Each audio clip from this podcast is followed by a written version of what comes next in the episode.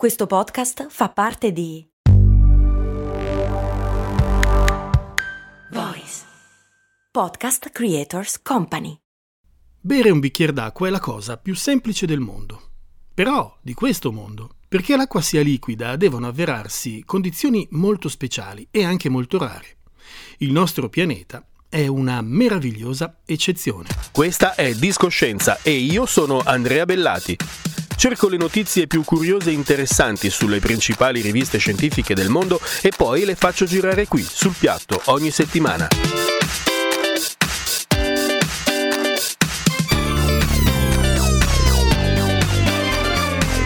Discoscienza, la scienza suona bene. Suona bene.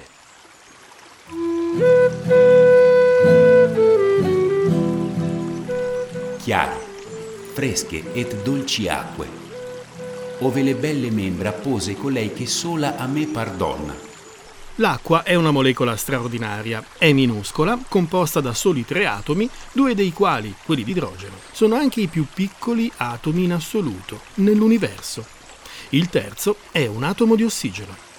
La nota formula chimica H2O significa proprio che un atomo di ossigeno, O, ne lega due di idrogeno, H. L'ossigeno è un atomo bello grande e per questo attrae verso di sé gli elettroni, cioè le cariche elettriche dei due atomi di idrogeno. A causa di questa distribuzione sbilanciata degli elettroni, cioè delle cariche elettriche, la molecola d'acqua si comporta come una specie di minuscola calamita. L'ossigeno è il polo negativo, i due atomi di idrogeno quello positivo. Si dice quindi che l'acqua ha una natura polare. Proprio come le calamite, le molecole d'acqua si attraggono e si attaccano tra loro in un reticolo fluido e dinamico, dove i legami si formano e si sciolgono a un ritmo che dipende dalla temperatura. Più veloce se l'acqua è calda, più lento se fredda. A 0 gradi i legami tra atomi e molecole diventano rigidi e stabili e l'acqua solidifica in ghiaccio. A 100 gradi i legami sono troppo fragili e l'acqua diventa un gas, il vapore. Come piccole calamite, le molecole d'acqua si attaccano alle sostanze, si intrufolano tra i cristalli, spezzano i legami e sciolgono la materia. L'acqua è un solvente straordinario, scioglie di tutto, ma solo tutto quello che, come lei, ha una natura polare, come il sale, lo zucchero, la calce o il bicarbonato. Le molecole neutre, cioè senza cariche elettriche, non si sciolgono in acqua. L'acqua le rifiuta e quelle, se immersa nel liquido, si aggregano in grosse gocce, esattamente come fa l'olio sulla superficie di un bicchiere d'acqua. Occhio malocchio, prezzemolo finocchio. E come battizzo contro il malocchio. Le interazioni tra l'acqua, le sostanze che riesce a sciogliere e quelle che invece non si sciolgono sono tutte insieme la base chimica della vita. L'acqua copre il 71% della superficie terrestre, ma occupa solo un millesimo del volume totale del pianeta. Se tutta l'acqua della Terra fosse raccolta in una sfera, sarebbe una pallina 16 volte più piccola della Luna. L'acqua è una presenza vitale e quotidiana, talmente familiare da farci perdere di vista la sua origine misteriosa. Da dove viene l'acqua del nostro bicchiere? Quella dei mari, quella che costituisce fino al 70% del nostro corpo? Il dibattito sull'origine dell'acqua sul nostro pianeta è aperto. Secondo alcune teorie l'acqua sarebbe di origine extraterrestre, secondo altre si sarebbe formata insieme alla Terra, ma la realtà forse è più sorprendente. Le comete sono formate da frammenti di roccia tenuti insieme da abbondante ghiaccio. Sia ghiaccio d'acqua, sia per esempio il ghiaccio secco, ossia l'anidride carbonica congelata. Le teorie che sostengono un'origine extraterrestre spiegano che i corpi celesti ricchi d'acqua, come le comete, bombardarono il pianeta appena nato e liberarono sulla superficie della Terra la preziosa sostanza. Secondo altre teorie, l'acqua si sarebbe formata insieme al nostro pianeta. Infatti c'è parecchia acqua nel Sistema Solare. C'è acqua nelle rocce della Luna e in quelle di Marte. C'è acqua nei crateri della parte oscura di Mercurio e soprattutto, come dicevo, c'è acqua nelle comete. Pertanto l'acqua doveva essere presente nella nube di polveri e gas che ruotava intorno al Sole e che ha dato origine a tutti i corpi celesti del Sistema Solare.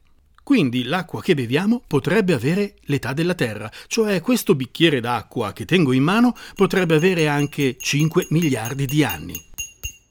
Impressionante, vero? Ma la realtà potrebbe essere ancora più sorprendente.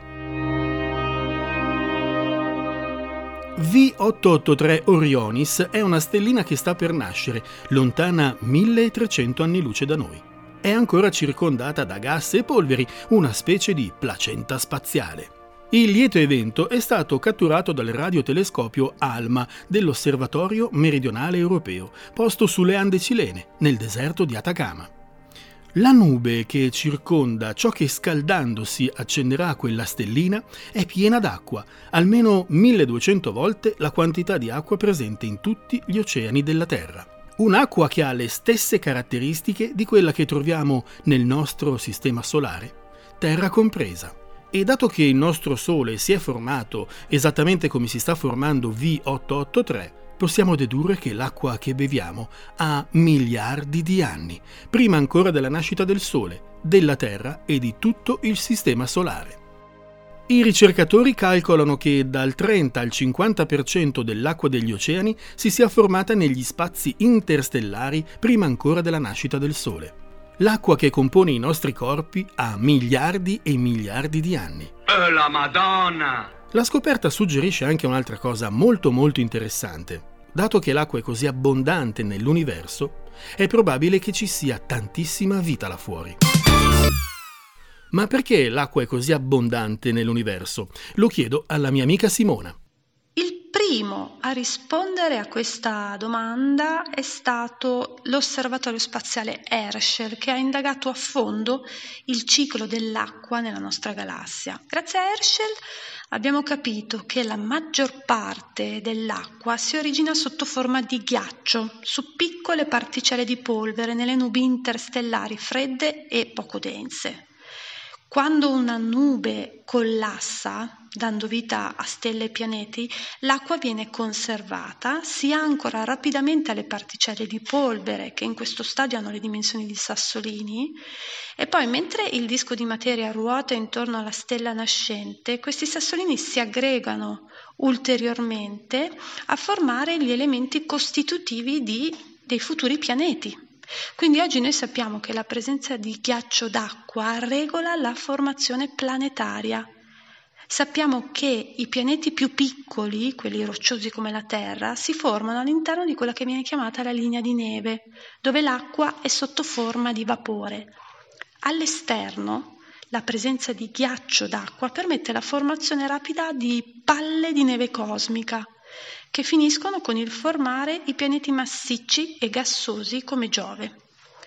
E sempre secondo Herschel, la maggioranza dei sistemi planetari nasce già con una quantità d'acqua sufficiente a riempire molte migliaia di oceani. Ed è un po' quello che è stato osservato dal radiotelescopio, dalla rete di radiotelescopi ALMA in Cile, che ha osservato per la prima volta la linea di neve dell'acqua all'interno del disco protoplanetario V883 Orionis a circa 1300 anni luce dalla Terra. Perché cercare l'acqua al di fuori della Terra, sulla Luna, su Marte, sui pianeti del Sistema Solare? La presenza di acqua può essere indicativa dell'esistenza della vita e quindi si ricercano condizioni simili, pianeti che possono eh, ospitare l'acqua, acqua allo stato liquido sulla sua superficie. Si chiama fascia di abitabilità, è una regione centrata intorno a una stella, una qualsiasi stella di un sistema planetario, se il pianeta si trova in questa fascia di abitabilità, le condizioni per cui è probabile che possa avere acqua liquida sulla sua superficie. E quindi se acqua liquida sulla sua superficie è molto più interessante perché lì potrebbe, non è assolutamente sicuro, ma potrebbe ospitare forme di vita semplici. Questo lo ritroviamo nei sistemi planetari che stiamo eh, cercando, ma lo vediamo anche eh, nel nostro sistema solare. Ci sono tantissime, non solo pianeti, ma tantissime lune penso alle lune come Europa di, di Giove o ehm, Encelado di, di Saturno, eh, che sappiamo avere molta acqua allo stato liquido, non sulla superficie, ma probabilmente sotto uno strato di ghiaccio eh, della superficie. Allora lì sarà interessante nel prossimo futuro andare a eh, indagare da vicino con delle sonde, per esempio, per cercare forme di vita. Cercarlo sulla Luna ha un valore eh, in più, eh, non tanto nella ricerca di vita, perché sappiamo che la Luna non ospita vita, non ha atmosfera, non può tenere acqua allo stato liquido. Sappiamo che la, la Luna ha acqua, eh, andarla a cercare anche un po' per capire qual è stata l'origine di quest'acqua. Ormai sappiamo quasi sicuramente che l'acqua presente sulla, sulla Luna ha, è arrivata dalla Terra quindi in primis questo è ehm, uno diciamo, dei, dei, motivi di interesse dello studio dell'acqua sulla superficie lunare e ovviamente la seconda cosa che va parallelo, in parallelo è eh, l'esplorazione lunare. Sappiamo che eh, con le missioni Artemis gli uomini e anche le donne torneranno sulla, sulla Luna e quindi bisognerà in qualche modo imparare a estrarre l'acqua e utilizzarla.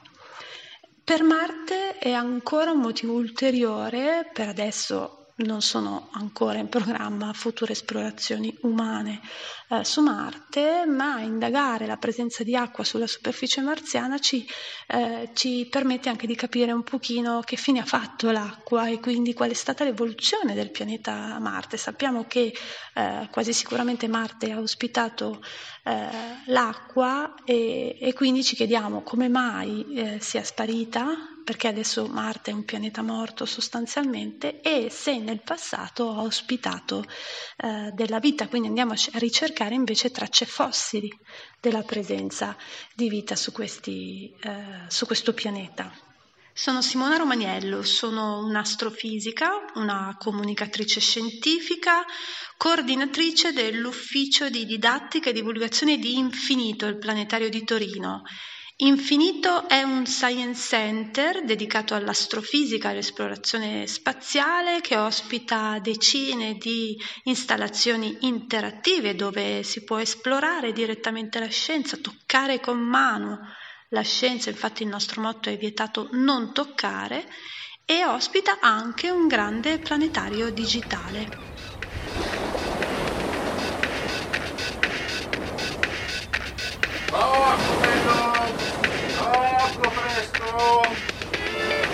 S'avvicini, buon uomo. Cosa gli do? Solo un bicchiere d'acqua. Lo sa che sto bevendo un sorso di universo? E la Madonna. E con questa bella bevuta rinfrescante e discoscienza vi dà appuntamento alla prossima settimana. Ciao da Andrea Bellati.